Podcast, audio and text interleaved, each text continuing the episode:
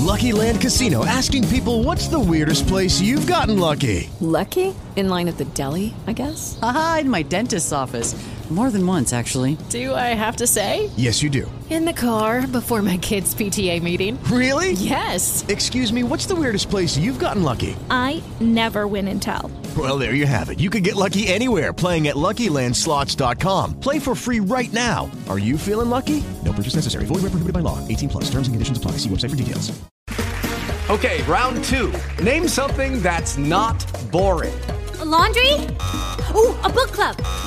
Computer solitaire, huh? Ah, oh, sorry. We were looking for Chumba Casino. That's right. ChumbaCasino.com has over 100 casino-style games. Join today and play for free for your chance to redeem some serious prizes. ChumbaCasino.com. No purchase necessary. Void where prohibited by law. 18 plus. Terms and conditions apply. See website for details. Lucky Land Casino, asking people, what's the weirdest place you've gotten lucky? Lucky? In line at the deli, I guess? Aha, in my dentist's office. More than once, actually. Do I have to say? Yes, you do. In the car, before my kids' PTA meeting. Really? Yes. Excuse me, what's the weirdest place you've gotten lucky? I never win and tell. Well, there you have it. You can get lucky anywhere, playing at LuckyLandSlots.com. Play for free right now. Are you feeling lucky? No purchase necessary. Void where prohibited by law. 18 plus. Terms and conditions apply. See website for details. Hey, guys, it is Ryan. I'm not sure if you know this about me, but I'm a bit of a fun fanatic when I can. I like to work, but I like fun, too. It's a thing. And now the truth is out there. I can tell you about my favorite place to have fun. Chumba Casino. They have hundreds of social casino-style games to choose from with new games released each week. You can play for free anytime, anywhere, and each day brings a new chance to collect daily bonuses. So join me in the fun. Sign up now at ChumbaCasino.com. No purchase necessary. VGW. Void where prohibited by law. See terms and conditions. 18 plus. Hello, it is Ryan, and I was on a flight the other day playing one of my favorite social spin slot games on ChumbaCasino.com. I looked over at the person sitting next to me, and you know what they were doing? They were also playing Chumba Casino. Coincidence? I think not. Everybody's loving having fun with it. Chumba Casino is home to hundreds of casino-style games that you can play for free anytime, anywhere, even at 30,000 feet. So sign up now at ChumbaCasino.com to claim your free welcome bonus. That's ChumbaCasino.com and live the Chumba life. No purchase necessary. VGW. Void where prohibited by law. See terms and conditions. 18 plus. Lucky Land Casino. Asking people, what's the weirdest place you've gotten lucky? Lucky? In line at the deli, I guess? Aha, in my dentist's office. More than once, actually. Do I have to say? Yes, you do. In the car before my kids' PTA meeting. Really? Yes. Excuse me, what's the weirdest place you've gotten lucky? I never win and tell. Well, there you have it. You can get lucky anywhere, playing at LuckyLandSlots.com. Play for free right now. Are you feeling lucky? No purchase necessary. Void where prohibited by law. 18 plus. Terms and conditions apply. See website for details. Okay, round two. Name something that's not boring. A laundry? Ooh, a book club. Computer solitaire, huh? Ah, oh, sorry. We were looking for Chumba Casino. That's right. ChumbaCasino.com has over 100 casino-style games. Join today and play for free for your chance to redeem some serious prizes. ChumbaCasino.com. No purchase necessary. Void where prohibited by law. 18 plus. Terms and conditions apply. See website for details. It is Ryan here, and I have a question for you. What do you do when you win? Like, are you a fist pumper? A woohooer, a hand clapper, a high fiver. I kind of like the high five, but if you want to hone in on those winning moves, check out Chumba Casino. At chumbacasino.com, choose from hundreds of social casino style games for your chance to redeem serious cash prizes. There are new game releases weekly, plus free daily bonuses. So don't wait. Start having the most fun ever at chumbacasino.com. No purchase necessary. VGW. Void where prohibited by law. See terms and conditions. 18 plus.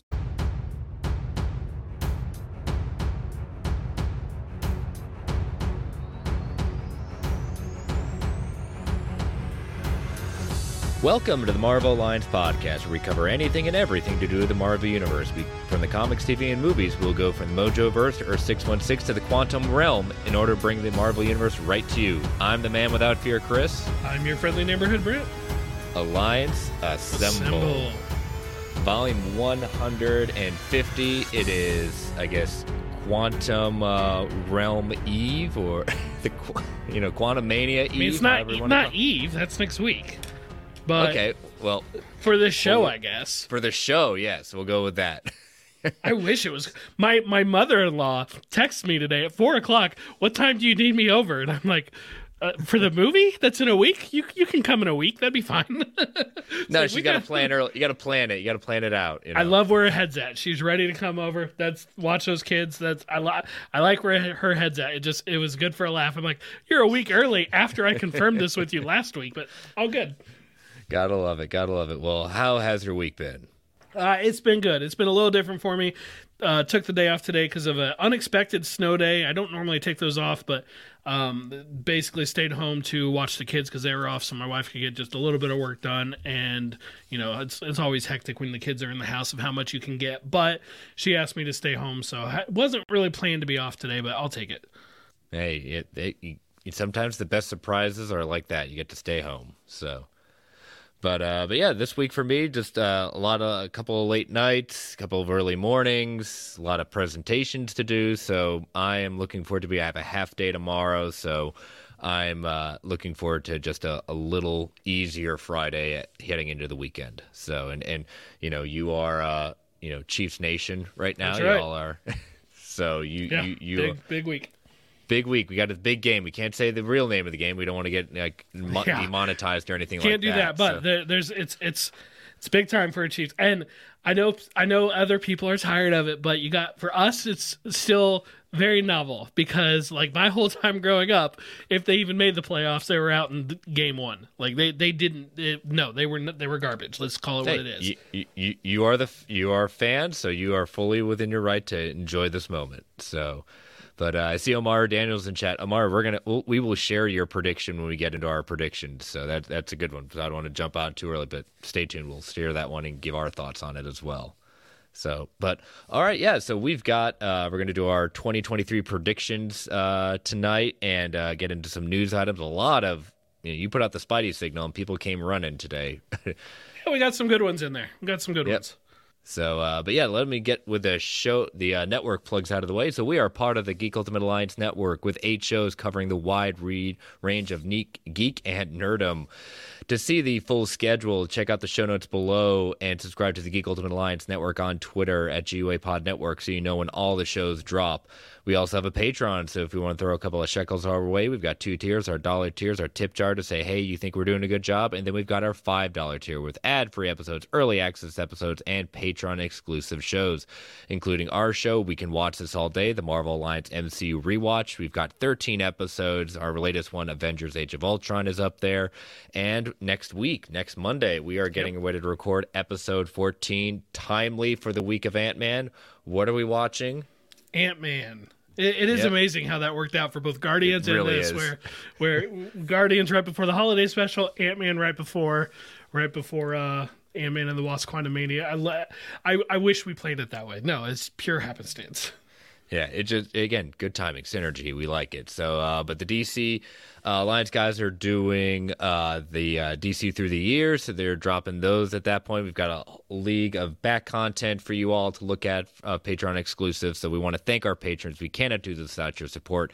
And if you haven't joined us on Patreon, take that time and whatever tier you want to join, go to www.patreon.com /GUA Network to get all the lovely content that we offer at that point. And again, we want to thank our patrons. We cannot do this without your support. But if you cannot join us on Patreon, if you want to take 30 to 90 seconds and rate and review us on Apple Podcasts, Spotify, or whatever platform of choice may be, we greatly, greatly appreciate it. And last, but certainly not least, we want to thank our official sponsor, OrganicPriceBooks.com, for your omnibus hardcover or collected edition needs. JP and the crew at OPB have got it going on with all the immaculate packaging, excellent customer service, ships around the world. Again, these are lovely. Got 7 more days to lock in your pre-orders for all these lovely Marvel omnibuses at that point. And again, we always have to call out the one omni that, Brent really, really might actually buy physically at one point. I am seriously considering buying a physical comic book for me. Just to support. For the first time in forever. Well, I know, like, with omnis more than anything, voting with your dollars counts. Yes. And so especially especially a volume one. Volume one. I'm strongly considering that. But if you want to buy that or look at anything else on OPB, use that code MARVELGUA at checkout for $2 off every single order. And again, a little birdie just told me, JP gave me a little heads up that the Volume 1 of Avengers by Jonathan Hickman, the standard cover, has sold out at the distributor, meaning the books he just got in, he cannot order any more of the standard edition cover. The direct mark that he gets only at comic shops, that still has some left, but if the standard's going, well, the other one's going to go too. That just came out this week, so can't argue with Hickman, right? No. I mean, I think he's going to have a good, successful career in this stuff. Yep, exactly. So again, I want to thank Organic Price Books for being our official sponsor. All right, so it's February, but we were debating exactly when we should do our predictions at that point. And you know what? I think that the week before, the first movie of Phase 5, first movie of the year, it would be the best time to do our predictions at that point. So, unfortunately, Mr. Snell could not join us, but we do have his predictions at that point, and we will kind of do a kind of a round robin of each one of our predictions. Mine. I'm very curious of yours, Brent. We've already seen Travis's because he had to send it to us, but I'm very curious to see how many are you movie focused, show focused, anything, hints you want to get how focused you are. You spread the wealth. I hadn't thought about it. I would say it's more movie focused than anything. All right. Yes, it's more movie focused. Yeah. Gotcha. All right. Well, I will I'll go first at that point. Then you'll go, and then we'll read Travis's at that point. So we each got 5. Kind of like what we did last year at that point. So we're going to put these out there. And then a year from now, next January, we will revisit them and see how correct or wrecked we got with this. And I still got points on the board. I got 0.5 points on the board. So You did. Everyone got points. But Brent, you were the winner. I was. 2022 victory with 2 out of 5 correct. All right. Well, you will be defending your crown this year at that point. All right. So my first prediction, I think at some point this year, we will get either in the movies or in the shows, we will get our first look at an actual incursion happening. We will see a physical incursion happening at some point, either in the movies or in the shows. Oh, this year? This calendar year? I say in this calendar year, because again, we've got some potential. That's interesting. I would probably, if this were fact or fiction, vote against it, but I love the idea. I like where I'm going for it. And you are going for it, and I like that a lot. So I hope you're right on this one. And again, we might get like a history overview, maybe a little bit of next week with Quantumania. There we got Loki season 2 that I think there's going to be some more ideas of stuff happening. I mean, again, if Feige is saying like here's where we really begin the multiverse saga, and we know what we're getting towards with Secret Wars, we've seen the after effects of incursions happen in Multiverse of Madness. Well, let's actually see one occurring and start building towards Secret Wars. It's time. I agree. Yeah. Okay, mine. I believe at least one MCU movie this year will hit $1 billion. One movie in 2023 will hit $1 billion. For the record, non-graded, Guardians is my best guess, but it can be any of them. It can be any of them for me to get the point. I think at least one will.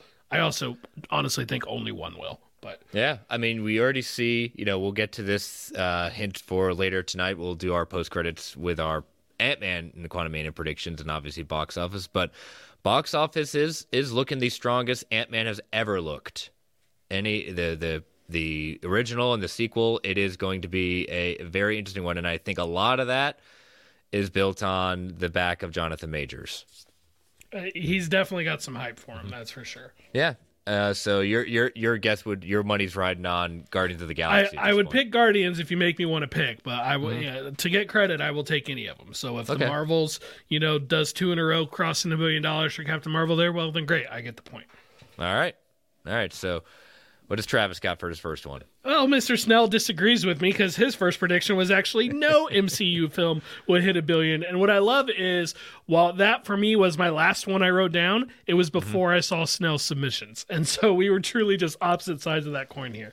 We will go with that. We have no reason not to trust you, Brent. So It is true. I mean, I do like to mess with Snell, but in this case, it is true. All in the Game's pointing out in the chat that Guardians of the Galaxy comes just 2 weeks before Fast and Furious 10. Again, are you? That's not a great release time. That is a problem. Fast and Furious is a moneymaker. So that's a good point. And hashtag family, but.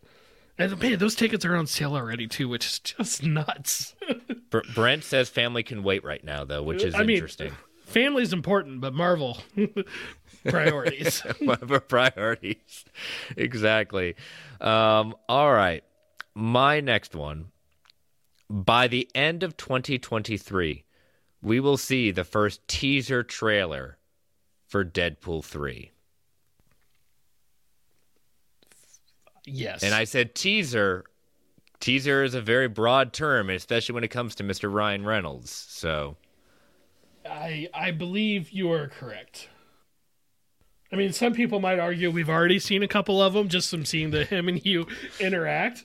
But no, for real, I believe you are correct. So I would definitely like that. So it would be interesting, especially with some news that we'll probably talk about with questions tonight. I think it would be very interesting because the movie comes out right now. I think if I remember correctly, November of next year. Oh, that sounds right. You would ask a question I don't have right off the top of my head, but I can get it. You've got your reminders. I do. They're in there. We're at Deadpool 3, November 8th. All right. 638 days away. Yeah. So I think it would be prime time. A year away, we would by the end of this year, we will get a teaser trailer for Deadpool 3. So. All right, my second one. At least 2 more Marvel TV / streaming only actors. Marvel TV / streaming only will be confirmed to reprise their roles in the MCU proper. So, for example, John Berthal and Chloe Bennett would fulfill this if it was the two of them. I am putting in, this is official part of the pick, Clark Gregg does not count. I just want to be clear on expectations and to set it. He started in the movies. He started in the MCU proper. I want to be clear. He does not count. So if he were to come back for something, doesn't count. So you're saying at least 2 or at most 2? At least 2. At least 2? Yeah. Okay. Well, I mean, when you name your 2 there at that point, one. I mean, we might get it confirmed with just Daredevil Born Again news. Period. But true. So you don't have to see it. You want. Okay, so confirmed by Marvel or confirmed by a trusted trade? I will swap the. I will readjust my wording. Okay. And said officially announced by Marvel. Officially announced by Marvel. So Deadline, Variety, that does not count. Unless they have quotes from Marvel in it, no. Okay. All right. Just wanted to make sure, so we got it on record at that point. So, as Bubs in the chat saying, Coulson revived for the 97th time. Again, Tahiti is an amazing place. It's a magical place, right? Yep. Or Daniel saying, I wonder where the best place would be for Coulson to reappear again. Tahiti. Right now, outside of Secret Invasion, I honestly don't know. I think Secret Invasion is the best place for him to reappear, but because it's a Nick Fury show. But. True. I could also see maybe Ironheart. Maybe. Yeah. It'd be fun. I mean, I like Clark Gregg. I'd be thrilled if he did come back, but he doesn't count for this. Yeah.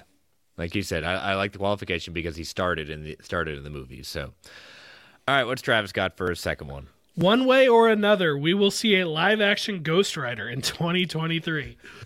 Wait a minute. Are these Travis's things or is this Taylor getting involved? I love it. That's a very good question. Because you know, again, Ghost Rider, Taylor and I are soulmates on the Ghost Rider love at that point. But I think I'm okay with Taylor getting the ear of Travis at that point. But Ghost Rider, one way or another. I mean, again, that outside of What If? I'm trying to think. Where else? We could. But he said live action. What if? Live action? Action. Yeah. He said live action. Okay, then Loki at that point. I think Loki's probably the best shot because it's the only live action one we know is going to be jumping through different. I'll say it again. Multiverses and timelines, two sides, same coin. It's the only even close shot that we have there. Yeah. I will love it at that point. if it happens. All right, my third one. All right, I'll get into the box office game. Each one of you had a box office. I have a box office for you. Across the Spider-Verse will make over $50 million domestically in its first weekend. Context for this is that the Spider-Verse, Enter the Spider-Verse only made $35 million domestically and $56 million worldwide for its first weekend. And you're saying $50 million domestic? I'm saying $50 million domestically. I feel like that's a good bet. You know what? This might blow your mind. I didn't actually see Into the Spider-Verse opening weekend. Neither did I. We both saw it. We both saw it on the preview. Couple weeks early, and I don't remember why, but it was actually not easy that weekend. And because I had already seen it, I didn't bend over backwards. Now I did see it again in theaters. They did get some of my money because that other one was a free showing. But it is kind of funny that I haven't seen it, but that's okay. I'll take seeing it early over seeing it opening night any day. Yeah, and again, I was just looking at, because I mean, obviously it's one of my most anticipated movies of the year, but I just remember, and I can't remember what I was listening to recently, of saying like people didn't remember like how that movie picked up steam after the Oscar buzz, after they won the Oscar, it really started picking up. It was obviously a critical darling, but it just didn't hit amongst the audience. Now I'm thinking, again, we've seen some pretty big misses with animation. And things that, but then we've been very surprised sometimes by certain animation. So this one's going to be interesting. I didn't want to swing for the fences saying it's going to be like, it's still animation at that point, but it's also got that appeal of the first movie was great. Those trailers are the first teaser trailer was amazing. They'll be able to say sequel to the Oscar-winning Into the Spider-Verse. They may potentially tease some other cameos. Like if Tobey Maguire's in it, they may just offer that up in the marketing. You don't know, they might not. But in the first one also, not only did it pick up steam from the Oscar buzz, but when it like truly hit Netflix, like people were all over that movie for a while there. So no, I do expect good things from the sequel. Yep. All right. So that was my third. What's your third?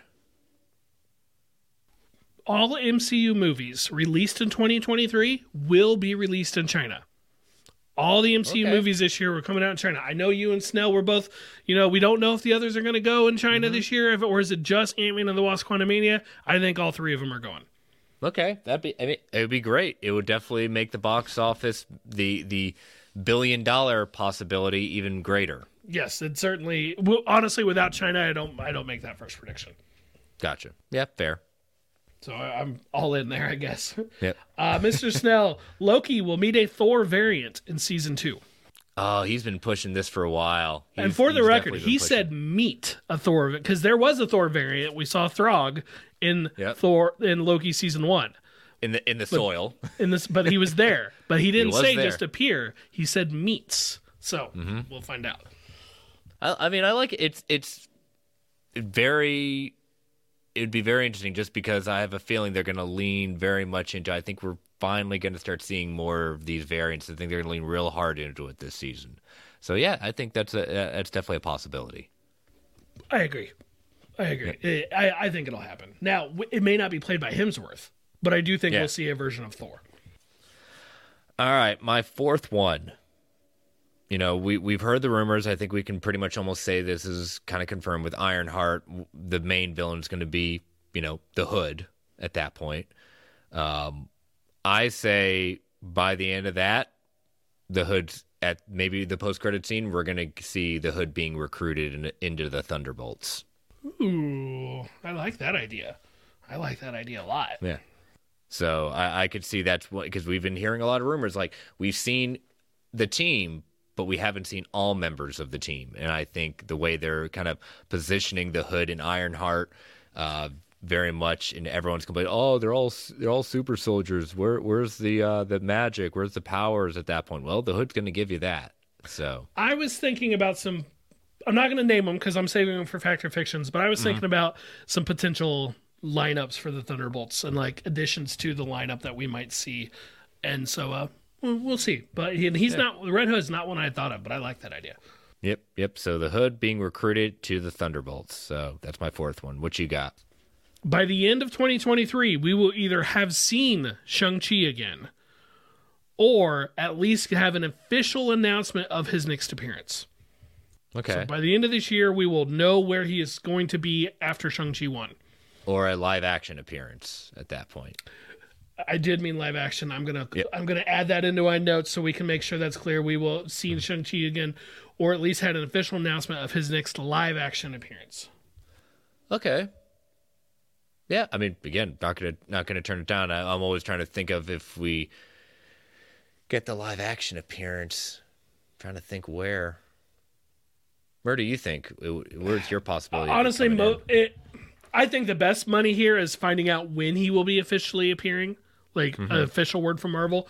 And I'm sure someone right now is saying he implied he was going to be in the King Dynasty, and he did, but even that he didn't directly said. He just said he wanted to work with Cretin again. That's a little bit different, but I think that's the best way for me to get this point. If it's by appearing, it's probably a credit scene unrelated to the movie it's in. Okay, that would be my best guess. All right. What about Travis? Travis, we will see a mutant character in one Marvel Studios project this year, not counting X-Men 97. I mean, we got a number of them last year. We had several of them, and including a couple MCU debut ones in the forms of Namor and Ms. Marvel. Mm-hmm. So I think he's got a good chance at this one. Yeah, and I like that he decided not to take the low-hanging fruit with saying X-Men 97. That's if it comes out this year. We still don't have that official yet. But yeah, hey, more mutants leads us towards the X-Men. I'm not going to turn it down. Nope. Mario Daniels saying in the chat, maybe Shang-Chi would appear in the Marvels to find out more about the rings. Yeah, very much. Very plausible. You know, the Captain Marvel's aware of him at least, and... I like it. Give me the point. Plus, Shang-Chi was my favorite movie of Phase 4, not named Spider-Man. I really want to see him again. Where is he at? Yeah, exactly. All right, so my last one. We will get the first World of Wakanda show announced this year. I think there's a really good chance of that happening. Denai Guerrero, I don't remember which show it was. Stephen Colbert, I don't remember, whatever. On one of the talk shows, she recently heavily teased it also. And so I think you got a real good chance of that.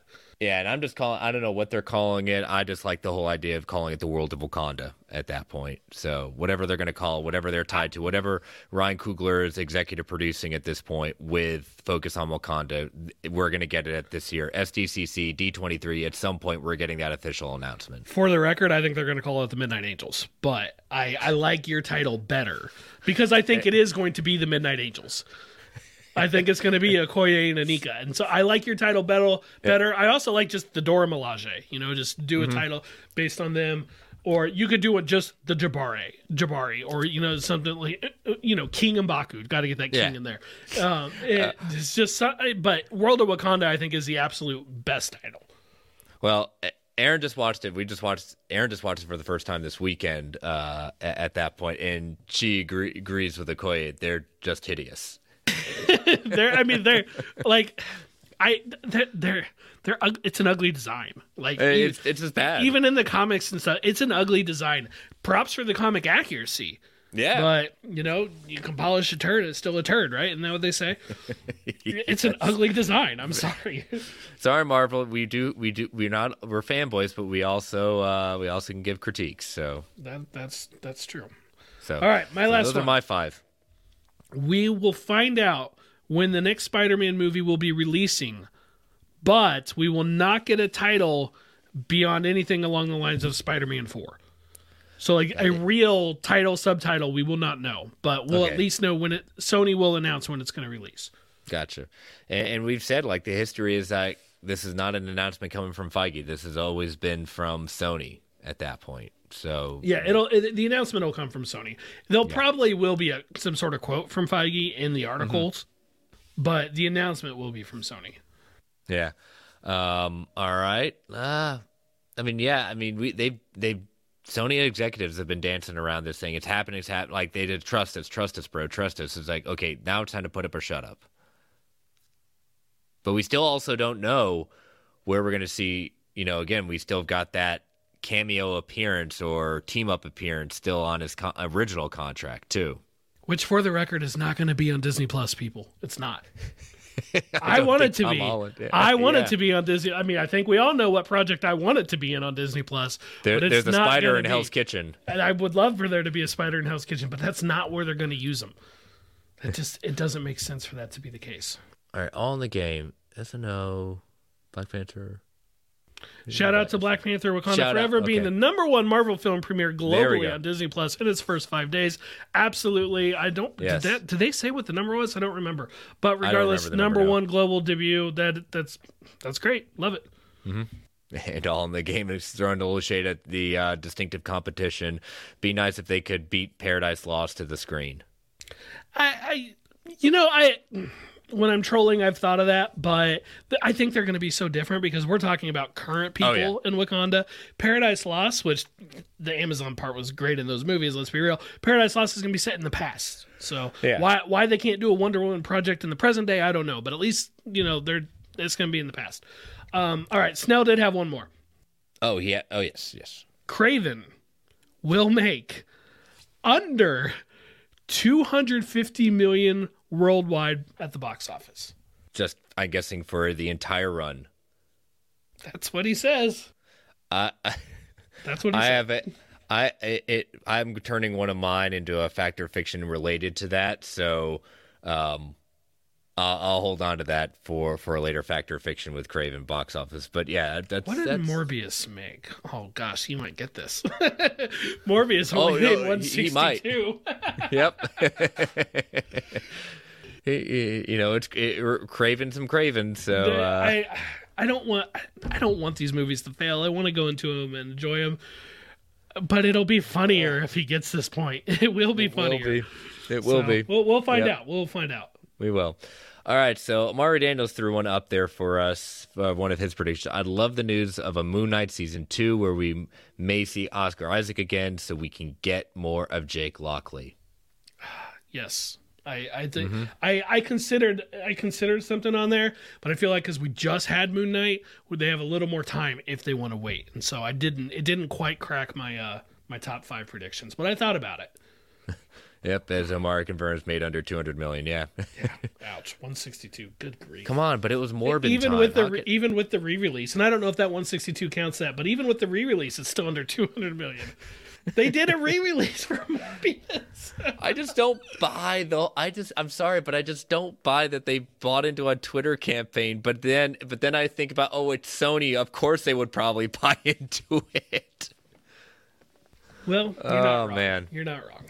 Yep. So, all right. So those are our predictions. Brent's going to store all these in the time capsule, so that way we have them for a year from now, and maybe we'll start revisiting them as if and when they come true. So, but yeah, as always, I like this tradition. Before the first project, we do this. I like this. So we will see. And let us take our first ad break. Look at this, right on the dot, almost at 30 minutes. We're doing good. Look at this.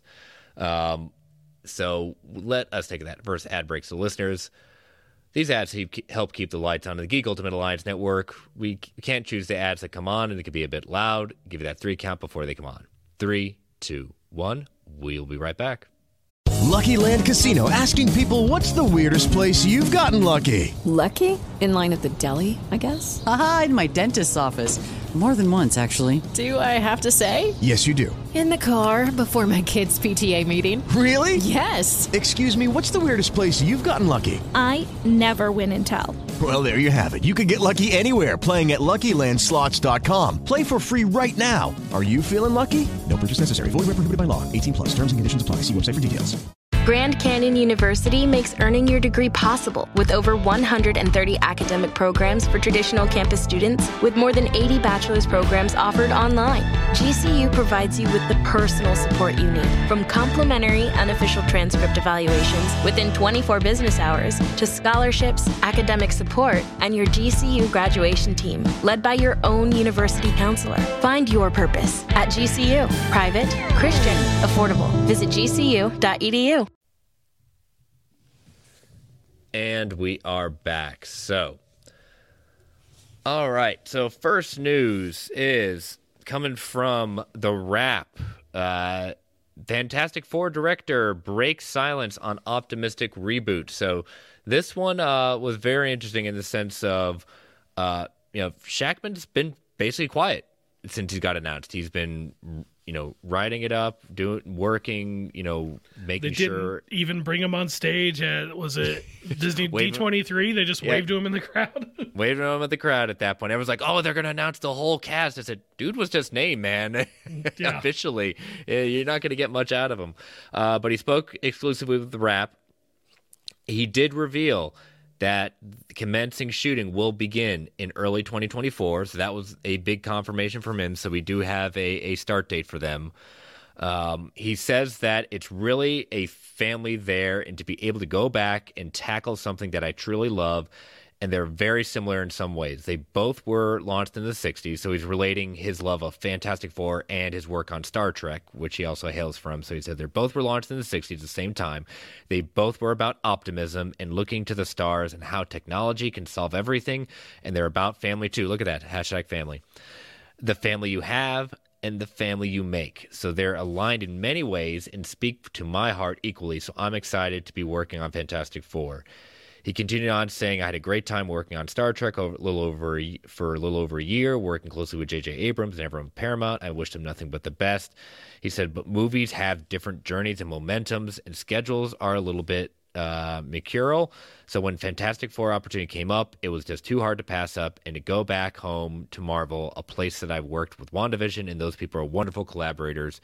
He did say he is in the middle of thinking of casting, working on casting, but no official announcements are coming from him at this time of who he's even on the short list for, and big surprise there. But it was nice to get out of him that shooting will commence in early next year. Yeah, and he views them as, the importance of family and optimism, right? Like I feel like he's at least got the basics, right? No, I mean, number one, literally a #family for the Fantastic Four. That they're Marvel's first family, right? Like if you don't go for that, if you don't make them a family, you've already lost. So to me, that just says their head's in the right place going forward. That works for me. Mm-hmm. Yeah, as Pub's saying, Fantastic Four Legacy 2025. And Heinz and #family. Welcome, Mr. Heinz, to the chat. I mean, we've already said it. Like 2025 is going to be a big year for Marvel and DC. It is. It's going to be absolutely stacked. It's going to be fun. So it was good to hear Shackman just give a little bit of a update on that one. But I guarantee we're probably not going to hear much casting until we get closer and closer to the summer. At that point, for SDCC, that's where I'm thinking we get that. I would be shocked if we got anything official before San Diego.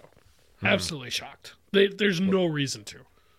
We'll continue to keep on getting rumors and people saying, oh, it's going to be this one, this one. It's going to be Adam Driver Adam Driver's going to play Sue Storm. I think that would be interesting. I mean, at this point, I think he's going to play the entire Fantastic Four.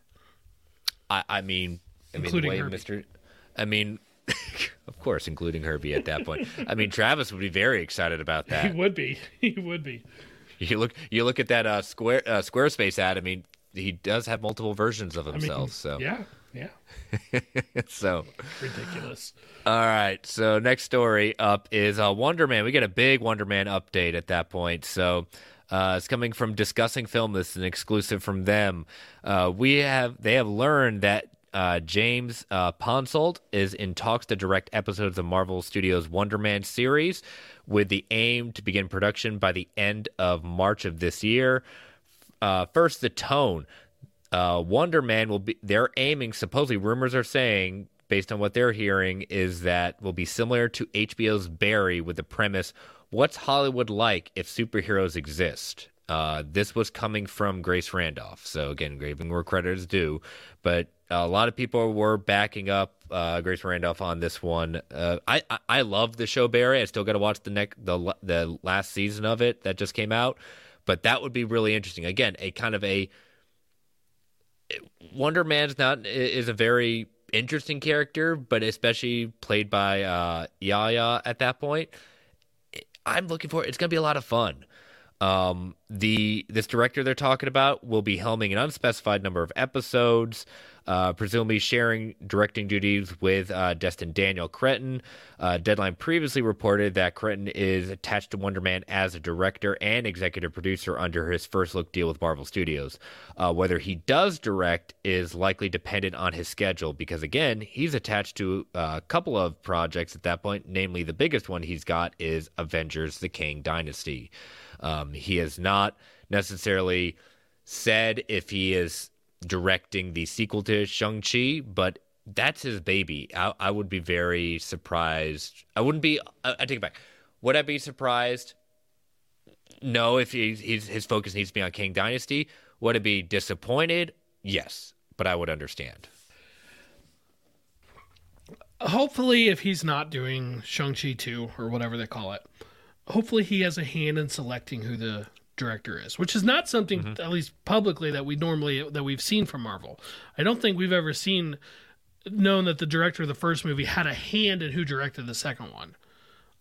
They've commented on it, sure, but I don't think they've ever. But that, especially with his involvement with, and how big a project Kang Dynasty is going to be, it'd be cool if he had a chance. But I mean, like I've said, I adored that movie, so I would love for him to come back and get another one in. I just don't. As right now, I don't see how there's time. Yeah, neither do I, but we'll see. But James Ponsoldt is a very highly regarded director in both film and television. His breakout film, The Spectacular Now, starring Miles Teller and Shailene Woodley, received the Grand Jury Prize and Special Jury Prize at the 2013 Sundance Film Festival. His most recent film was 2017's The Circle, starring Tom Hanks, Emma Watson, and John Boyega, was critically praised and was seen as a box office flop. His most recent creative efforts, though, is one of my new favorite shows. On Apple TV Plus's next big hit is he serves as the director and executive producer of Shrinking, from Brett Goldstein and Bill Lawrence, following a therapist who's going to tell his clients exactly what he thinks, starring the illustrious...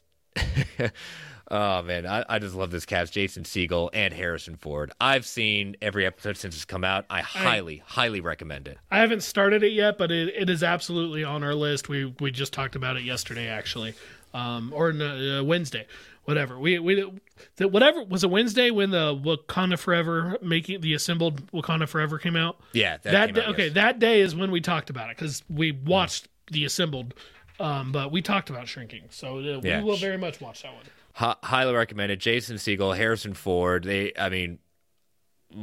Erin, I can tell when she really likes the show if she thinks it's funny. Like I think that every single episode she has howled out loud how funny at certain points it is. I think it's just more some of the shock value of some of the things that are said on the show. But yeah, Jason Segel lands, Harrison Ford lands on that show. But yeah, so I'm sold on this director because if he's doing this stuff and he's already working really well on a comedy at that point and he's executive producing and directing, good choice, very good choice. Yeah, I mean, based on his credentials and stuff, I'm into it, but right now I have no reason not to trust Cretton on this, and since we know how involved he is with the show, I'm looking forward to a live action Wonder Man show, right? Wonder like Man, who would have ever said that? Exactly.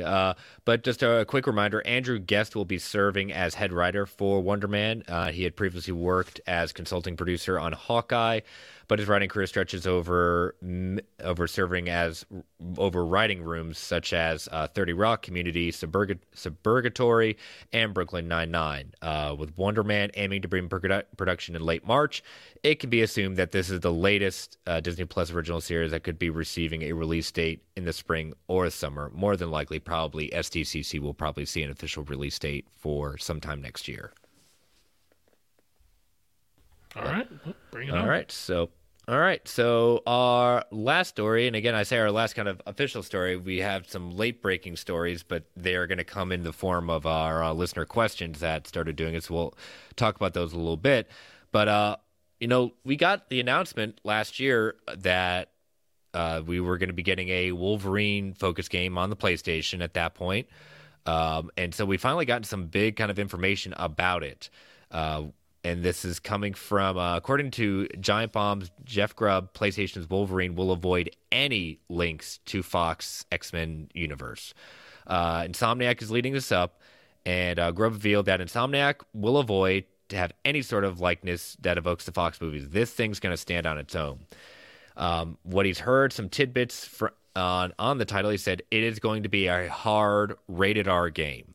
Is what they're going to go for from Insomniac. It's one of the concepts that I've heard. I think one of the cool things about Star Wars Jedi Fallen Order was, hey, the lightsaber sliced the droids in half, and then the bad part was when you go up against stormtroopers.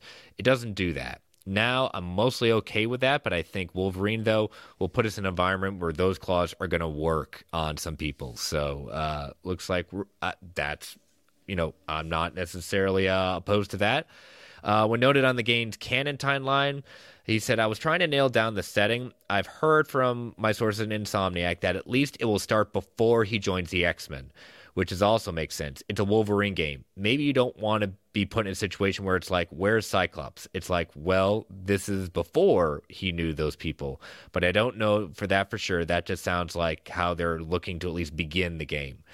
And as for the release window, he says, maybe the surprising thing for me is that I've heard two different dates, and it's just combining from here. So I've heard early as fall 2024, which would be very, very soon at that point. I know it's like over, you know, almost 2 year, you know, year and a half away, but still, you know, you got Spider-Man 2 this fall, and that just is a follow-up to the next fall at that point. So probably more likely 2025, but still, Personally, I like hearing hard rated R. You know, it's gonna not shy away from Wolverine using those claws. And even if it's part of the game, yeah, let's look at him before the X-Men. Let's see exactly, do some kind of time in there. I'm not opposed to eventually flashing forward to when he's on the X-Men. But again, if the game is called Wolverine, yeah, let the main focus be on Wolverine. You know, I don't really care where it's at in the timeline. If they're going to make it pre-X-Men, okay, that's fine. I think not putting it as part of the X-Men just to avoid people asking where the other X-Men are is not necessary, because it's Wolverine. He's a loner. He does his thing on his own all the time, so no big deal. So either way, it's totally fine. The fact that there was even questioning if this was going to be tied to the Fox X-Men universe, I think, is absurd. Like, whoever thought that was even a possibility?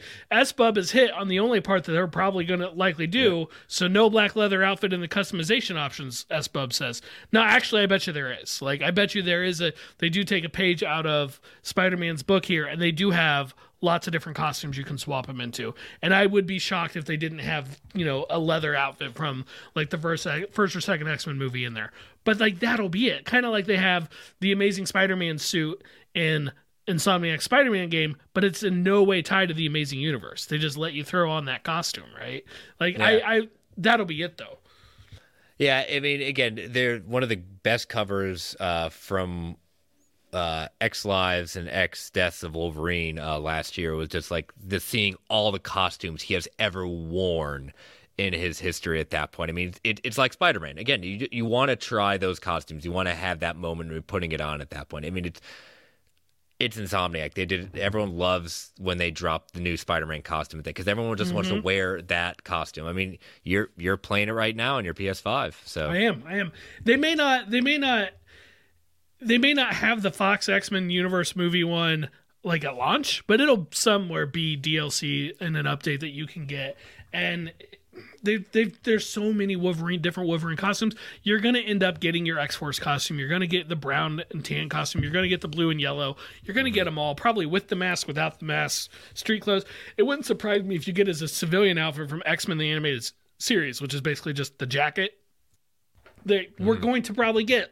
I would genuinely be surprised if they don't follow their own precedent and lean into 20 some odd different looks for the character that you can play as. Yeah, so be very interesting, but I'm excited for that game. I'm even more excited for the Spider-Man 2 game. So Insomniac knows how to do it, so good for them. But all right, so that is all the news for the main rundown. So let's take our next ad break before we get into listener feedback. So listeners, as you know, these ads help keep the lights on the Geek Ultimate Alliance Network. We don't get to choose what ads come on. I think we have to be loud. Give you that three count before they come on. 3, 2, 1. We'll be right back. And we are back. So we got a lot of questions to answer, so let's get to it, Brent. All right, first up from DC Outlaw. Adding on to his question from last week, what characters do you predict we will see in Daredevil Born Again? Based on casting info that's out and rumors we've heard. Also, other than, because he knows who he's talking to, Spider-Man, She-Hulk, and the Defenders, what established MCU characters do you think will appear? I don't think Spider-Man's appearing regardless. Let's just get that out of there. But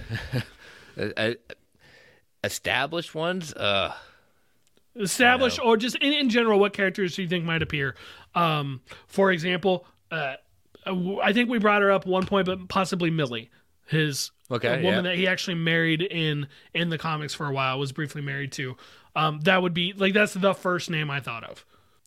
Yeah, I like the character that was introduced in the comics called Mr. Fear. He's a law student with Matt Murdock, hated him ever since. In making when Matt was able to wipe the floor with him during a mock trial, and so turned into this kind of villain against Daredevil at that point that was pretty formidable. So I would like to see that, or maybe an introduction to Typhoid Mary. Again, Matt being the latest man, he's also got a thing for the. They kind of leaned into Typhoid Mary. Already, yeah, you're right. But they could definitely go further with it though. Bullseye. Officially, named Bullseye. Yes, name's Bullseye. Exactly, name him Bullseye. What about? It doesn't really fit the casting I've seen so far, at least not that I can think of. But what about this more recent villain, Muse? I feel like he would be a good one for Daredevil. Feige being kind of over Marvel Comics too. There's a reason why certain things kind of get pushed versus other things left by the wayside in the comics. So yeah, I could see that. Yeah, Muse, who basically just kills people for art, creepy character. I'd say so. That guy's got some issues. Can we get the most obvious established MCU character? Can we just say him right off top? Take the low hanging fruit. Echo. Sure. Yeah. I think we were trying to go for non-obvious, but yes, Echo. No, he didn't exclude Echo. He just excluded She-Hulk, Spider-Man, and the Defenders. he did. He did at that point, but maybe he was trying to toss us a bone to kind of think like that. So I think Echo is more likely than She-Hulk, for the record. Oh, yeah. Well, considering what we're hearing, that Daredevil will be an Echo at that point, well, we're expecting then the reverse. I'd actually wondered, through the Echo connection, maybe Hawkeye, but I don't know that Renner will be back and ready for that kind of stuff by then. So I'll go ahead and take him off the table for now. But I'd be willing to bet prior to his accident, which thankfully he's recovering from because that is more important, he was probably talked about for the show. Maybe Kate Bishop? Maybe Kate Bishop. That'd be cool. Less connected, but she certainly has ties to Echo now because of the Hawkeye show. We don't have that connection necessarily, but yeah, eventually I'd like to see Yelena with Daredevil. I would very much like to see that because I still think it's possible that they take some of that relationship from Natasha, apply it to Yelena with Daredevil. One that I would like to see would actually be Bucky, the Winter Soldier. I think that would be okay. I actually tried looking up the other day if they've appeared in any comic books together, and I couldn't find anything outside of massive team event things. But I don't think there's been just a Daredevil and the Winter Soldier story. But multiple Daredevil and Captain America ones. But I think a Daredevil and Bucky one could be a lot of fun. Yeah, no, I think that would be interesting too. So I see kind of followed up with a comment with the Daredevil story said he'd like to predict that Daredevil will kill and or be killed by a variant of Kang at some point in this saga. Maybe. We did get that, Patrick Stewart is out promoting Picard Season 3, and comicbook.com did ask him about the rumors of if he's coming back, has he gotten a call? He did say, I have been told to be on standby. To stand by at that point. I hope he shows up. I hope he shows up somewhere in it. That'd be great. Oh, I just thought of another possible appearance in Daredevil. Oh, Shang-Chi. If they do stuff, yes. I feel like that character. Yes. And they've worked together in the comics several times. I think that could. I think that would be a good place to go. And Daredevil. He likes to have fun sometimes. Shang-Chi's a little more lighthearted character, at least how he was presented in that movie. Let's do it. Yep, Amara Daniels saying Kate Bishop should have. Maybe we'll find out what name Clint had in mind for her. Mm-hmm, mm-hmm. Okay. All right, Amari. But yeah, I mean, that was kind of interesting, kind of last minute. Like him saying anything, he could be to say, I don't know anything or things like that. But the fact that he said like he's received a call and being told be on standby. So what does that mean? Don't know. Just saying, hey, we're still thinking about it because they haven't even started shooting yet necessarily. I mean, I could see them pulling Hugh Jackman out of the Foxverse and like him just getting a cameo from Patrick Stewart then, mm-hmm. which if that happens, keeps the two of them together for number of appearances for their characters and the longest running record that they currently hold with their characters. So part of me just hopes they do just for that, because I like that the two of them have that together. Yeah, I mean, Liz giving a little shout out to our DCA brethren at that point. I had forgotten that who he took the record from was the actor who played Jimmy Olsen. Oh, yeah.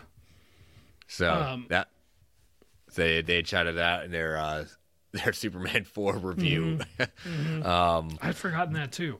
Yeah. So I mean, Michael Keaton also has a chance at pulling that record. I mean, but I guess Keaton will take it when The Flash comes out this year. But yeah, Jackman will get it right back with Deadpool 3. Exactly. Just, back and forth, kind of pass the baton back and forth. But I mean, all this stuff. Assuming they don't cut Keaton entirely. Which, at this point, I wouldn't rule anything out. I think we really say he's in the movie. So I hope so. But I mean, all this stuff we're hearing with Daredevil, like the possibility, like we keep on going back and forth with this whole idea of like, well, we know he's multiverse. There's going to be this multiverse at that point, but like. Deadpool is not. Deadpool is not necessarily someone to be careful, so no. We could kind of really see Deadpool really wreck the multiverse to the point where could he really start making this a lot worse than where we're going to start it this week? He in his own canon has already killed a version of himself. Yes. And I don't just mean the Ryan Reynolds reading the Green Lantern script, but a version of Deadpool he has already killed. So yeah, he could really kickstart the march toward Secret Wars and really be like, oh, shoot, my bad. Sorry, guys.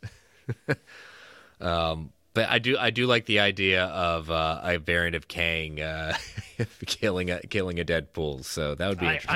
I'm into it. Yeah. So. All right, what do we got next? All right, from Amara Daniels. Even though the Eternals were separated at the end of their film, when do you think they could first meet characters in the greater MCU? I mean, it could be as soon as this year with The Marvels. Yeah, either Guardians or The Marvels, I feel like would have been possibilities. I think The Marvels is far more likely. I think Guardians is going to truly be on its own. But, I mean, at least a group of them are out in space, right? Yeah. I mean, obviously space is a big place, but like I feel like pretty relatively organically they could run into each other. Or maybe Kingo I could see in Wonder Man with the Hollywood connections. Yeah, he's not a Hollywood actor, but maybe there. I think that's a prime area to kind of see that. That would be a great cameo, not just on a poster, mind you, but actually showing up. That would be kind of fun. I think that's the next most likely one to appear. Mm-hmm. So yeah, that's I'm down with that. But then let me kind of put the story out there first before we get into Travis Snell's and S-Bub stuff, just because they both ask questions on this one. They both basically are about this one. So today, this one I'd have to say came out of left field because was not expecting this. So. Sony has announced, this is coming from Variety, exclusive from Variety, that a Spider-Man Noir series is in the works at Amazon Prime, making the second Sony Spider-Man spinoff on the streamer, both of which have not seen much outside of it's happening, or they're still working on it, mind you. The untitled live-action series will focus on an older take of the iconic wall crawler and it's set in the 1930s New York. It did note that the person underneath the mask of Spider-Man Noir will not be Peter Parker and will be in its own separate Spider-Man universe. Now, again, the general audience was introduced to Spider-Man Noir and Spider-Man Into the Spider-Verse that came out at that point. So they did name some some kind of producers behind this, or writers. So Oren Uziel, the writer of The Lost City, Mortal Kombat, and Cloverfield Paradox, will join the project as writer and executive producer who developed this series alongside Spider-Man Into the Spider-Verse producers Phil Lord and Christopher Miller, as well as former Sony executive Amy Pascal. That's interesting.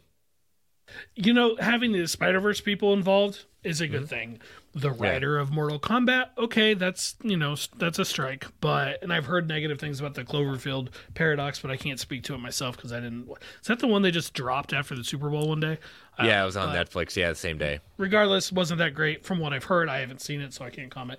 But I like that the others, Lord and Miller and even Pascal, are involved in it for sure. Yeah, I did. For some reason, also, when it caught me off guard, like former Sony executive Amy Pascal, I thought she was still with Sony. She's with her own production company, yes. And Sony basically hires her to work on the Spider-Man stuff. That's it. It's been that way for, at least for No Way Home, and I want to say longer than that. Yeah, I just seeing her kind of with on the, you know, promoting Sony and everything like that. Obviously, that makes sense now. So, all right, so. This was interesting. It's not animation. It's a live action Spider-Man Noir, not Peter Parker. So do you want to give thoughts? Or do you want to go into these questions? I think we'll end up going back and forth. Okay. So let's go ahead and get Snell's question first. Was Spider-Man Noir rumored to not be Peter Parker, which, I mean, Variety flat out says it's not Peter Parker. Why do you think in live action that Sony is not using Peter Parker outside the MCU? I mean, if you believe the rumors, they tried with Andrew Garfield and they couldn't give him whatever he wanted, which I don't think was a pay thing. I think was more creative thing. But if those rumors say they did try, I've actually wondered if they can't. And I've never seen anything official that says that they can't because of the deal with the MCU. Peter Parker is off limits. I've never seen anything official.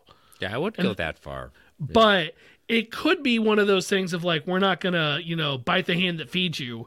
And they know that Peter Parker is more valuable as part of the MCU than without it. And so they don't want to make Marvel mad by doing that. To be clear, pure speculation. But I genuinely think the reason they don't do it is because of the MCU. I mean, you're not necessarily wrong in that sense. It's almost in this. It leads to eventually with S-Pubs at this point, but we've established there's a multiverse, okay? Hate it all you want, Morbius furthers that idea, you know?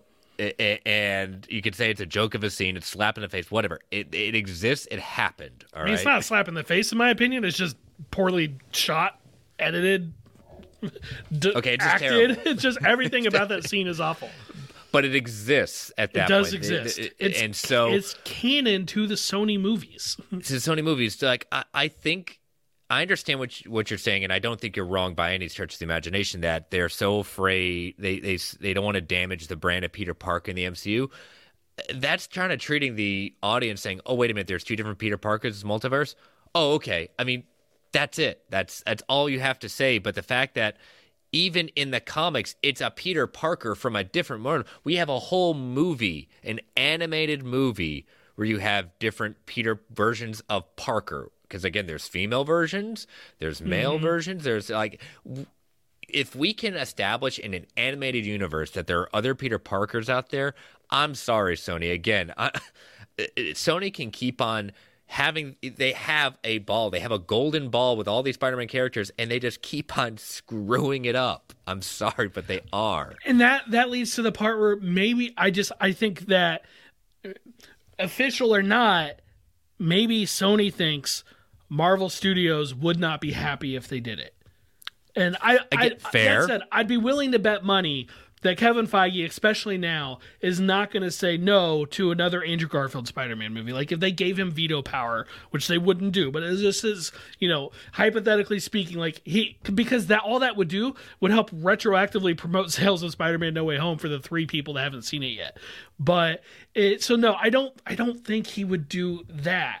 But that is my best theory on why they're not doing it. That is my theory. And luckily, because of especially Into the Spider-Verse, the audience is used to spider characters that are not Peter Parker.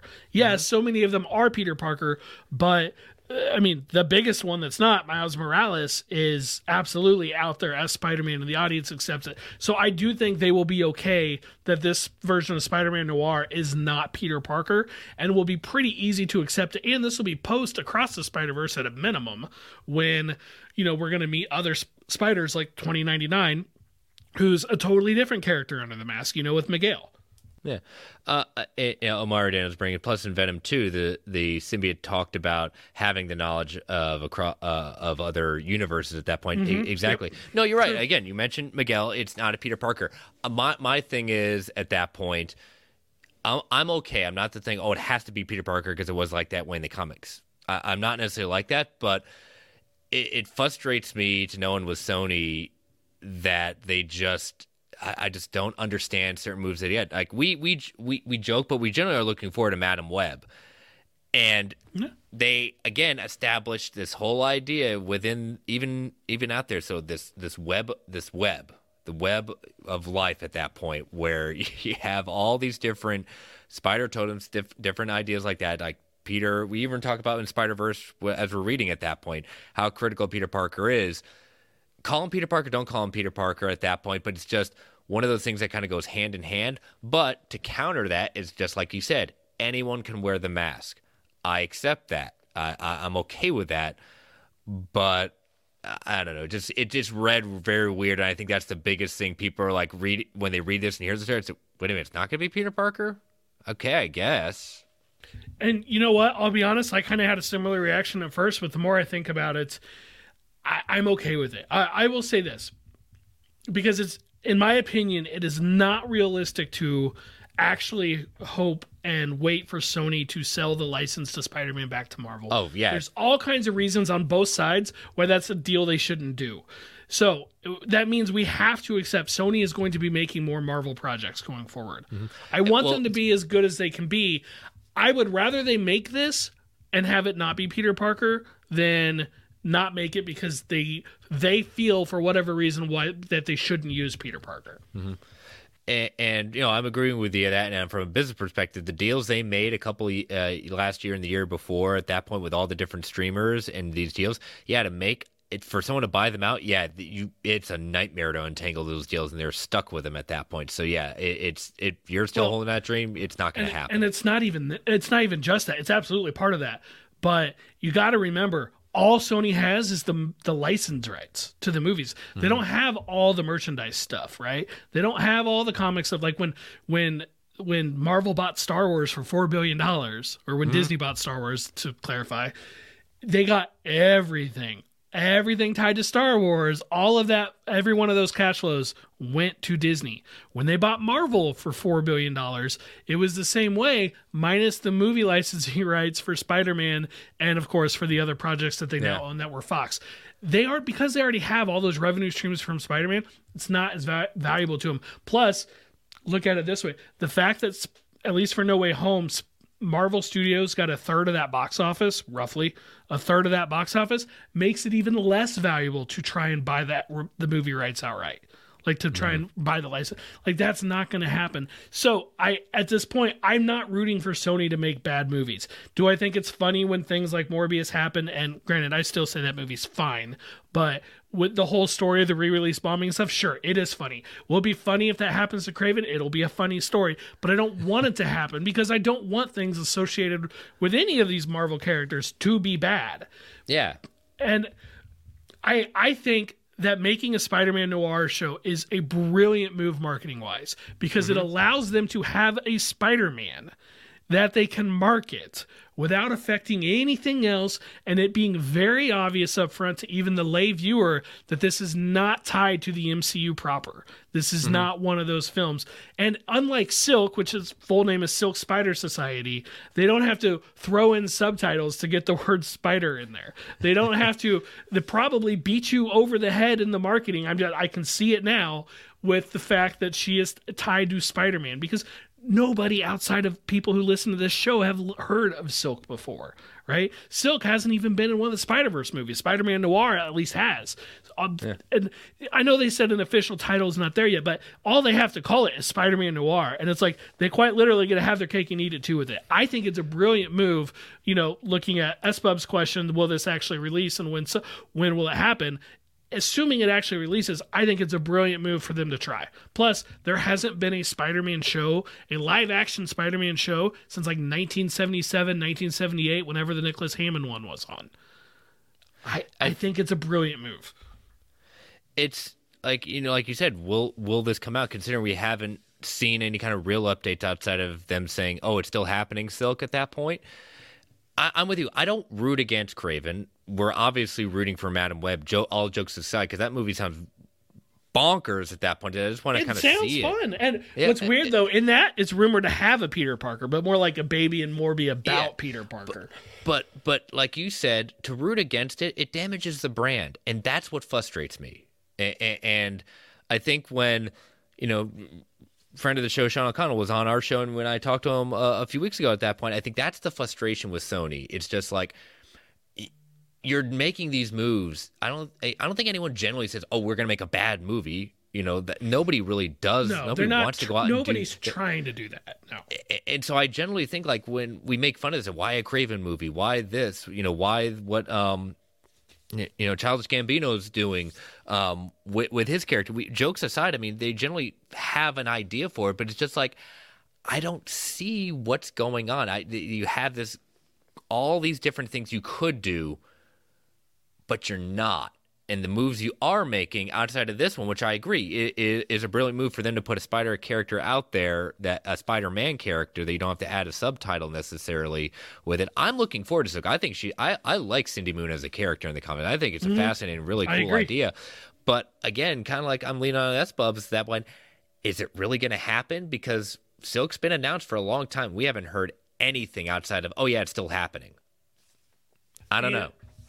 But even a character like Silk doesn't have the advantage that one of the several Spider-Girls or Spider-Women have, of where they could just do a Spider-Woman show and call it that.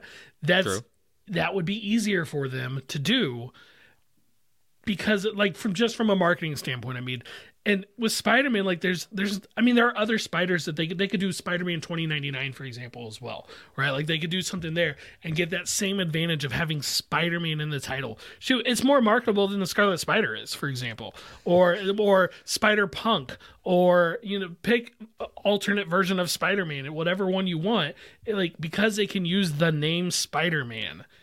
Like, I think it's a great move. I hope it comes out. I've honestly thought a Peter Parker Spider-Man in high school show ever since Smallville. I've thought, wow, they should totally do this. It would fit the format wonderfully. But I would love for there to be a live-action Spider-Man show. That's partly why I'm excited for Silk, because that is a live-action Spider-Man, you know, asterisk, because she's not Spider-Man, she's Silk, but Spider show. And so I love the idea. I want them doing something with it. They're going to do it. They're not, as long as they come out with like their one movie every X number of years, they're not ever losing the license, right? So they might as well do something with it. Yeah, I mean, I completely agree. They know at the very least that they do have that ability to say, oh, we can put out something at that point. But again, not going out there to make a bad movie. Mara Daniels saying, I'm a sucker for period pieces, so I like this noir scene. No, I'm too. You're speaking 1930s at that point? Yeah, great. Love it. S-Bubs, and now they can sell Spider-Man action figures with guns and other cool accessories. I mean, sure. Not wrong. Yeah, and a good chunk of that will go to Marvel directly. I don't know how the merchandise rights are exactly split. I just know it's way more favorable to Disney and Marvel Studios than the Fox ones ever were. That's why you never saw much of any Fox merchandise. Well, it was one of the big sticking points of the breakup when it was happening. So... when Tom Holland started crying about it, but right. I love this idea. And full disclosure, the original Spider-Man Noir series, I haven't read it. Like, all my reading of that character has been as part of other events. And so, and of course I saw him in Into the Spider-Verse 37 times I've seen that movie. So I am going to add those two. I'm doing the comic challenge. Why not? I'm going to add those in and I'm going to read those. Turns out there's a Daredevil Noir book. I had no idea. Didn't know that existed. You might argue several of his runs already fit that description, but I'm like, I'll check them out. I mean, there are only 4 or 5 issues. I got time for that. I mean, again, it's Daredevil and Spider-Man. I mean, do we have to tell you more? I'm in. Yep. So, but all right. Well, yeah, we'll continue to watch this again. You've got our attention at that point. 2 Amazon series. I hope we do get some further updates. Maybe some when we're going into production, some ideas. So we'll wait and see. But all right. So that is all we have for feedback. So thank you all for writing in, including some of the last minute additions to that. We greatly appreciate that. Love these questions at that point. So let me pull up the fact or fictions from last week. As I pull this up, you know, you gotta love, you know, we enjoy Twitter when it actually works. Yesterday was kind of weird. Yesterday was weird with their whole big shutdown. Yeah. All right. So here we go. All right. Fact or fiction number 1. One of the Spider-Verse movies will have a live action sequence. 47% said fact, 53% said fiction. I'll tell you what, it will be wild if they do it. I think yeah. Herbie will be in Fantastic Four. 62% said fact, 38% said fiction. I'm sorry, I do have to give a shout out. Anthony DC Outlaw says, not sure why Herbie would be in this, and puts the gif of Herbie the car at that point. My response to him was the gif from The Office saying, why are you the way you are? that got a good laugh out of me, though. Yep, it is. And at that point, number 3, when the Guardians of the Galaxy Vol. 3 marketing begins, somewhere it will say, from the head of DC Studios, I put in, Brent could not resist.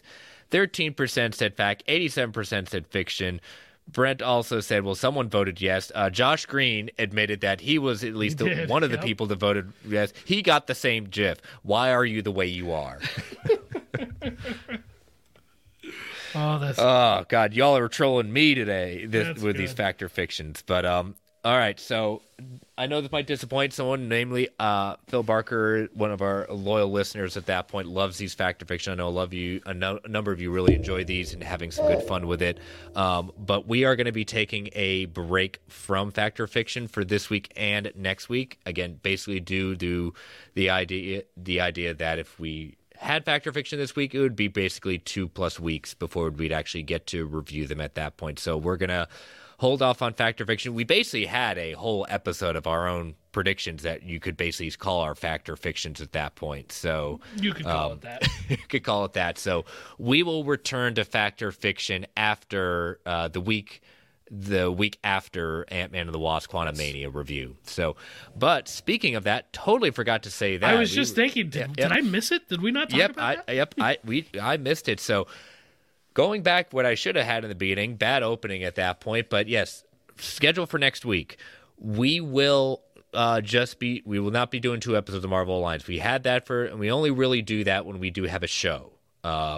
So we're going to kind of hold off on that. Yes, we know there's going to be rumored trailers dropping with Super Bowl.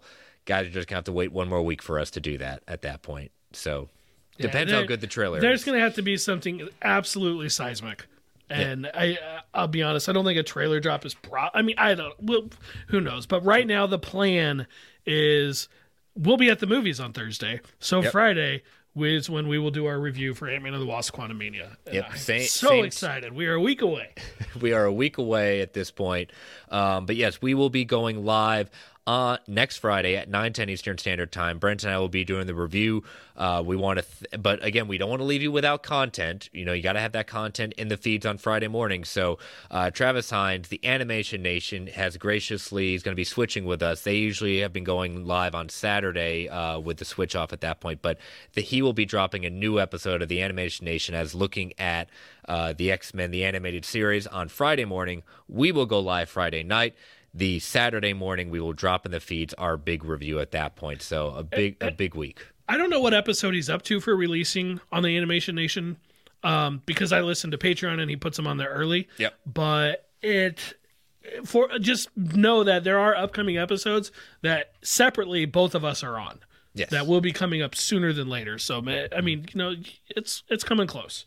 Yep, it's getting close out there, but thank you, Mr. Hines, for switching with us at that point. So we look forward to that. God, I can't believe I totally forgot. I even had it in our notes, I missed you listening to it. Like I was like, I must have been reading something because I thought, I totally missed him bringing it up. Nope. That's just me. That's just me having a brain fart at that point. So, all right. Well, let us head into Comic Book Club. We're back to The Amazing Spider-Man as we head back into the Spider-Verse. We are with The Amazing Spider-Man, issue 10. This is officially part 2 of Spider-Verse. This is kind of a little bit of we have a little bit of action, but a lot of kind of discussion and kind of setting the stage of what we've just learned about everything going on. Yeah, I have one kind of I have one quibble with how something was handled in this issue, and we'll get there. But okay. right away, like I have since read the Spider-Punk miniseries, which for the record, I liked it. I don't necessarily need a ton more of it, but I do think it's worth reading. Just if nothing else, some fun twist on different characters. But I had to laugh when Spider-Punk shows up and he's talking to Miles and he just says "Spider up or die." And I'm like, well, that feels right. A little hyperbole, like that just feels like that character so much now since I've read that miniseries. I just like, especially as it's "Spider up or die." But it's a fun concept because we find out in this that the superior Spider-Man is leading his own team. So there are now two separate teams of spiders against the inheritors. And yes, by the end of the issue, they'll crash and become one. But there's even some confusion because they have like scanners of stuff. Oh, he's from Earth's or Universe 616. He's from Universe 616. How is that possible? And I do remember how it folds, and I remember how all is possible. But Peter does tell you, there was that moment where Superior Spider-Man got lost in time, which happened like in the Superior Spider-Man comic, which came out prior to this. And it was basically like, where did he go? You'll have to find out in Spider-Verse. Well, this is where he went. So because this is the only, like they're the only ones that have two of the same like body from the same universe that are there. And so but I love that they did it. I love that Dan Slott included Superior in this story. Yeah, and we get some more of the sense of the lore behind it, especially we see this kind of older Spider-Man when Cindy is kind of lurking around at that point and trying to volunteer, and he goes, "No, you're going to stay here. You can't come with us." At that point, not understanding like how pivotal she is as she becomes known as the bride at that point. Mm-hmm. Cindy is the bride. Yep, you have the bride, the scion, and the other. And that older Spider-Man, we find out, is Ezekiel. But not the Ezekiel from 616. Not the 616 Ezekiel, but a different one. And, your first real clue at that is he says, like, you should have basically stayed in your... I'm already forgetting what he called it. Like, stayed in your cave, basically, where she was hiding out. And I'll be honest, I had forgotten. Or held hostage, more likely. Right. That Ezekiel was in it. Like, I had forgotten about his character being in this. And so it's like, oh, yeah, that is him, isn't it? And sure enough, a few pages later, you find out. Yeah, especially, like, his version is just like, a world where Moreland killed Peter at that point. Mm-hmm. So kind of the beginning of the JMS run at that point where we see that. But it's really interesting in the sense of not just Ezekiel's reveal, but pointing out, Scarlet Spider being the other, Yes. At that point. And they cannot... We start seeing, like, they can't be all together. They have to be protected at all costs because the inheritors don't realize who they are yet. They seem like they're very powerful spider totems, but they don't understand the importance of all three of them. Right.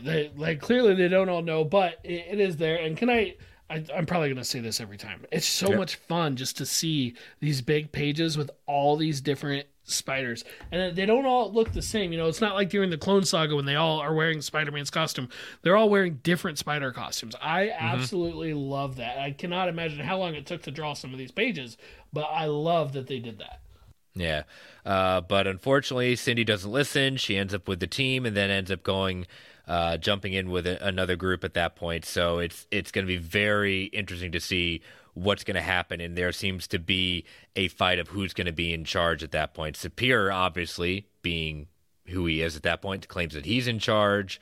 you know, I thought our cosmic Spider-Man was in charge, but then Peter's kind of left there standing. Is he going to step up to the plate? And I kind of got the feeling that prior to 616 Peter's joining, that Spider UK might have been in charge for a while. So it is hard to say.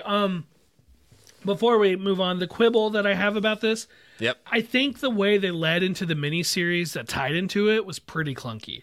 Like, mm-hmm. Kane and Jessica Drew and alternate Ben Reilly, they all take off together because it's a clone thing. And they want to go investigate that. And, like, they're like, okay, follow it in the Scarlet Spiders. And then you have a couple others go off. They're like, okay, follow this in Spider-Man 29. Follow this in that book. And I feel like it was...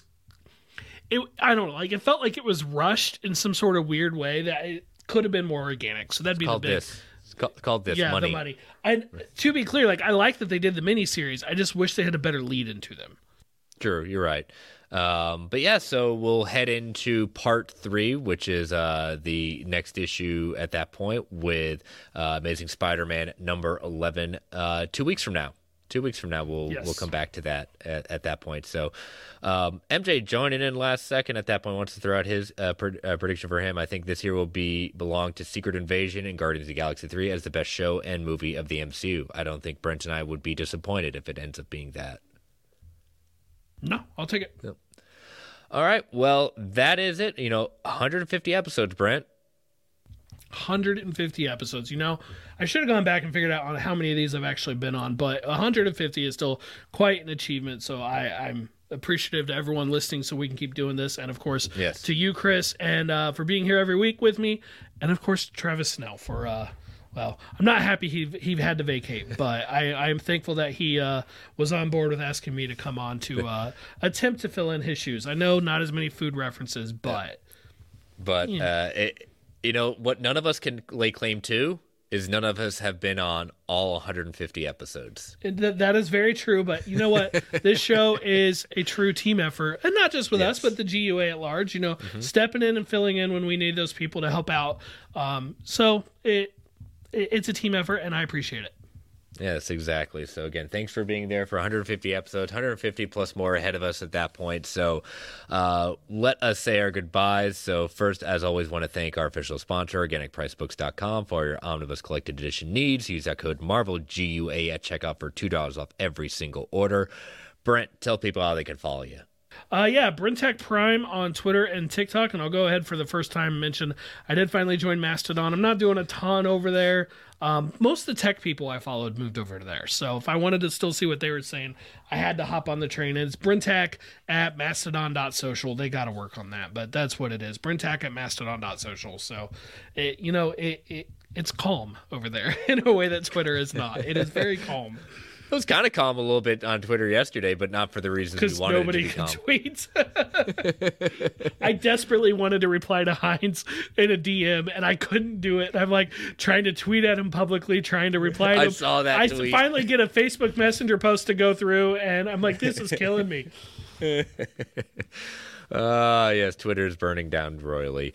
But you can follow me. You can follow me still on Twitter at Chris Balga. You can follow my other show, World's Finest True Believers, at Finest Believers, and you can follow this show on Twitter at Marvel A Podcast. I'm not on Mastodon. The show is not on Mastodon yet.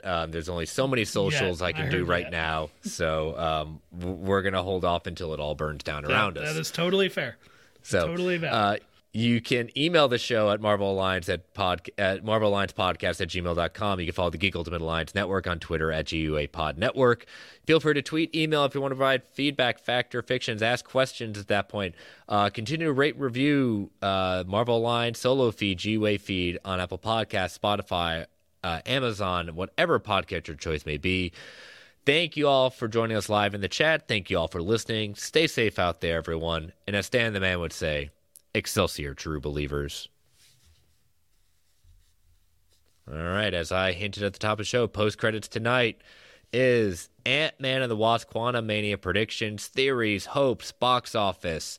So what do you want to start off with? Because you've also been sitting on a listener theory for a couple of weeks now, and we said we were going to hold off on it until our prediction. So what do you want to start off with? Let's go ahead and start with Eric's theory he sent in. So Eric, several weeks ago, sent this in and said, feel free to read it or not on the show, you know, because potential spoilers. To be clear, Eric hadn't seen the movie, and to my knowledge, still hasn't seen the movie. But just, you know, sometimes if you predict something, so keep in mind of that. But he says, it appears Marvel wants us to think this is about Scott and Cassie's relationship that's going to drive the King plot. Well, who's also an Ant-Man who has lost more time with a loved one than Scott? Our guy Hank Pym. It makes more sense in the context of the universe that King is actually making a deal with Hank and not Scott. Also, Hank is more likely to know how to get out of the quantum realm. With Darren Cross serving/consulting King, one might think that he's told King about Pym's capabilities, so he thinks Hank and Janet might actually be Ant-Man and the Wasp that the title is referring to. What do you think? That is some serious headcanon at that point. That's some bravo just on thinking on that level. You know, that's some deep stuff. I like the idea. Mm-hmm. I don't think it's going to happen because if nothing else, I think people would feel like Marvel pulled a fast one on them by not continuing more directly Scott Lang's story. So much of the Ant-Man trilogy so far, which granted, keep in mind, Marvel trilogies are not like regular trilogies, but of the Ant-Man trilogy, so much of it has been about Scott's relationship with Cassie. Now, it hasn't all been like, it's been more her importance to him than their direct relationship, because he hasn't always had one. He hasn't necessarily been able to, you know? He was trying to get back in her life in the first movie. He's on house arrest in the second movie. I don't think this title means Hank and Janet, unless there is a reference to them also being Ant-Man and the Wasp. But I still think the movie is primarily Scott, and then Hope, and Stature. Well, I say Stature. Cassie, I assume she's going to be Stature, but or Stinger. Yeah, maybe. No, I mean, Eric, that is very, very well thought out at that point. I like how you're shooting an idea out there, but I do agree with Brent. It'd be kind of a bait and switch. It's interesting. Now, what I would say is that I think that as we kind of get into theories and hopes at that point, I think this movie is going to lean a lot into Janet's time, and she's going to have a very big part into this movie, bigger than probably what people would think, especially since we just got her back. But I think being that she spent all this time in the quantum realm, she's going to be a big part of understanding not just what she was doing down there and how she survived, but leading to how they're going to get out. Mm-hmm. Yeah, I agree. It'll be nice to have Michelle Pfeiffer in it for a larger presence. You know, she had no lines, but she had the cameo in Avengers Endgame, but no lines, if I remember right. And then what I would call an extended cameo in Ant-Man and the Wasp, right? Like, she was in the movie, but not very much. And so it'll be nice to have her as part of more of this. Yeah. It's what's one theory you have out there? So the biggest one that I let's say I subscribe to. I don't want to claim ownership. It's not my theory. I read this, and I really wish I could remember where I read this theory, is that if you go back to Shang-Chi and the Ten Rings, and the Legend of the Ten Rings, go to that first credit scene, the mid-credit scene, where Wong recruits Shang-Chi in, and he meets with Captain Marvel and Bruce. Mm-hmm. They zoom in, they're looking at the Ten Rings, and they zoom in on it, right? And they go super far into it, and there's a pulse coming out of it, and they refer to it as a beacon. The theory is that if you look at the trailers, Cassie was able to send a signal into the quantum realm. She might know how to send one out of it also. And that beacon from the Ten Rings could be, because we don't know, you know, where these take place timeline-wise with each other yet, and especially with the quantum realm. That beacon that we saw in the Ten Rings credit scene could potentially be a signal from Cassie from the quantum realm, or just some sort of signal from the quantum realm in general. I love the idea. I don't know how plausible it is. I will say this. I like it enough that I took the 2 minutes to go back and rewatch that mid-credit scene as part of my Ant-Man and the Wasp prep. David and I actually, we collaborated on that particular adventure at work the other day and had to take that in. But regardless, I think there's enough viability there that if you're like me and you like to rewatch stuff in anticipation of these movies, I would take the time to pull that one up on Disney Plus. If you don't have it, own it, and, you know, fast forward to the credit scene. Yeah, I mean, I remember when we did our review of it, one of my theories was signaling Galactus at that point. You know, Eternals was on the horizon and things like that as well. One of the things I'm going to say is I would love to see, I know we're going to see this Kang, but it would be great to see maybe some other Kangs in this, maybe as a history lesson or some referring back to other Kangs, other versions of himself at that point. I would love to hear that. I would love to see He Who Remains. Or being referred to. Or referred to. I would like that. Because one of the theories, those shows, you know? Yeah, one of the theories I've talked about during our breakdown of the trailer is like, this Kang could have been banished. This Kang, this is his exile. You know, he's trying to get out. He's mad. He's angry that he can't. He's stuck there. So right now, outside WandaVision, the shows haven't really impacted the movies that much. Mm-hmm. I feel like a little more referencing to that would be. I think it'd be a good thing for the Marvel Studios in general. So I hope they do it. Yeah. Another one, again, that's going to those fact or fictions, because I think that some of this, I was leaning fact on all these. I think one of the main cast is going to be stuck in the quantum realm at the end of this movie. We just went through that with Janet.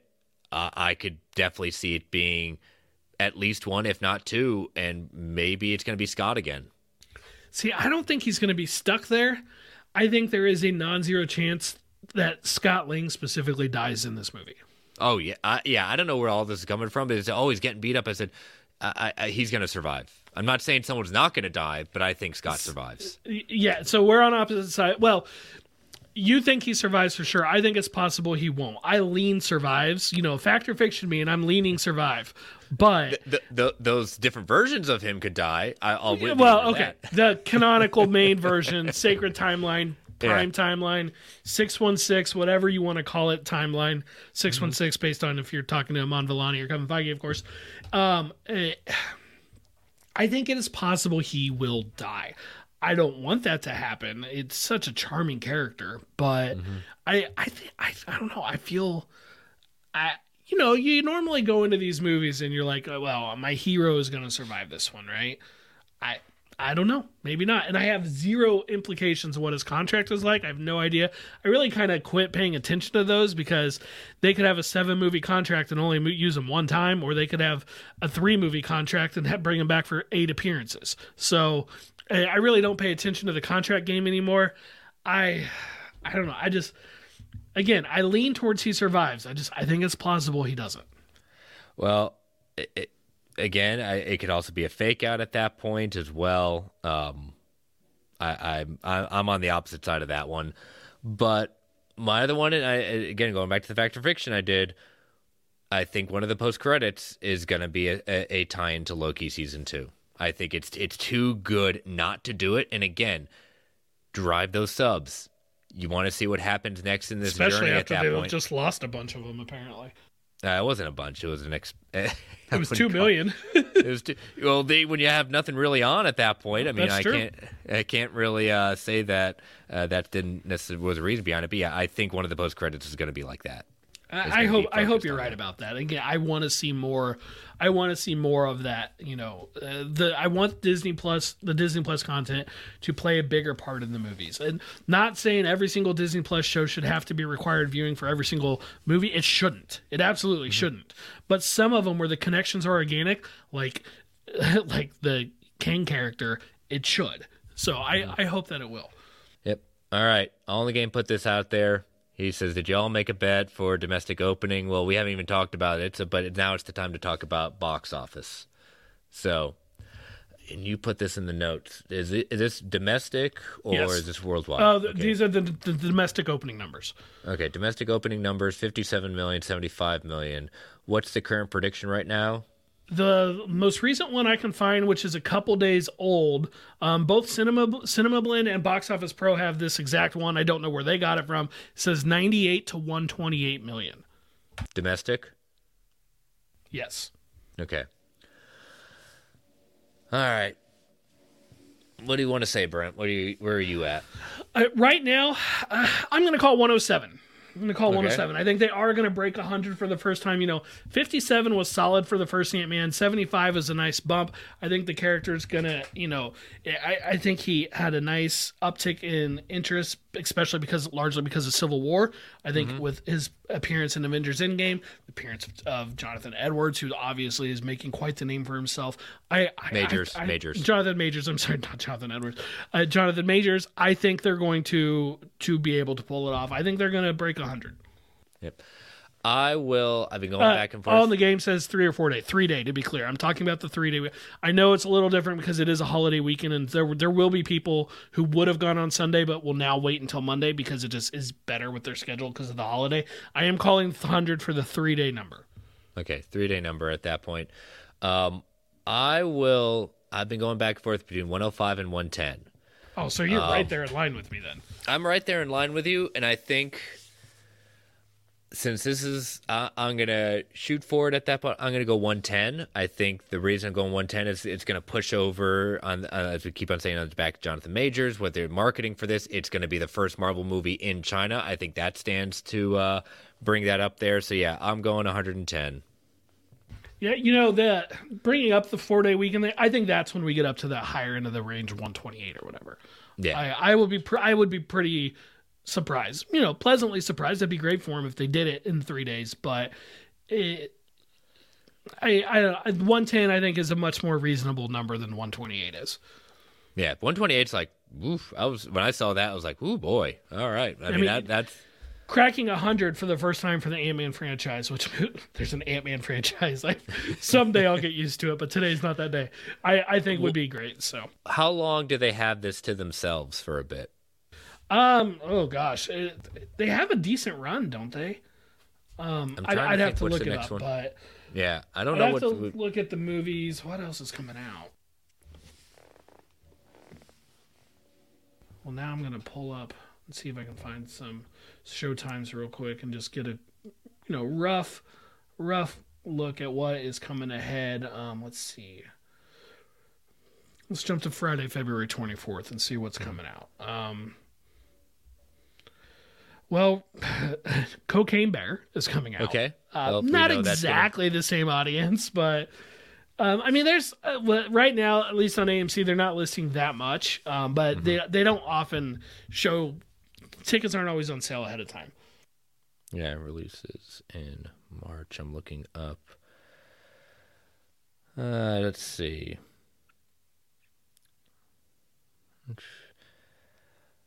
Yeah, I mean, it's going to be interesting just because I don't think there's anything really huge.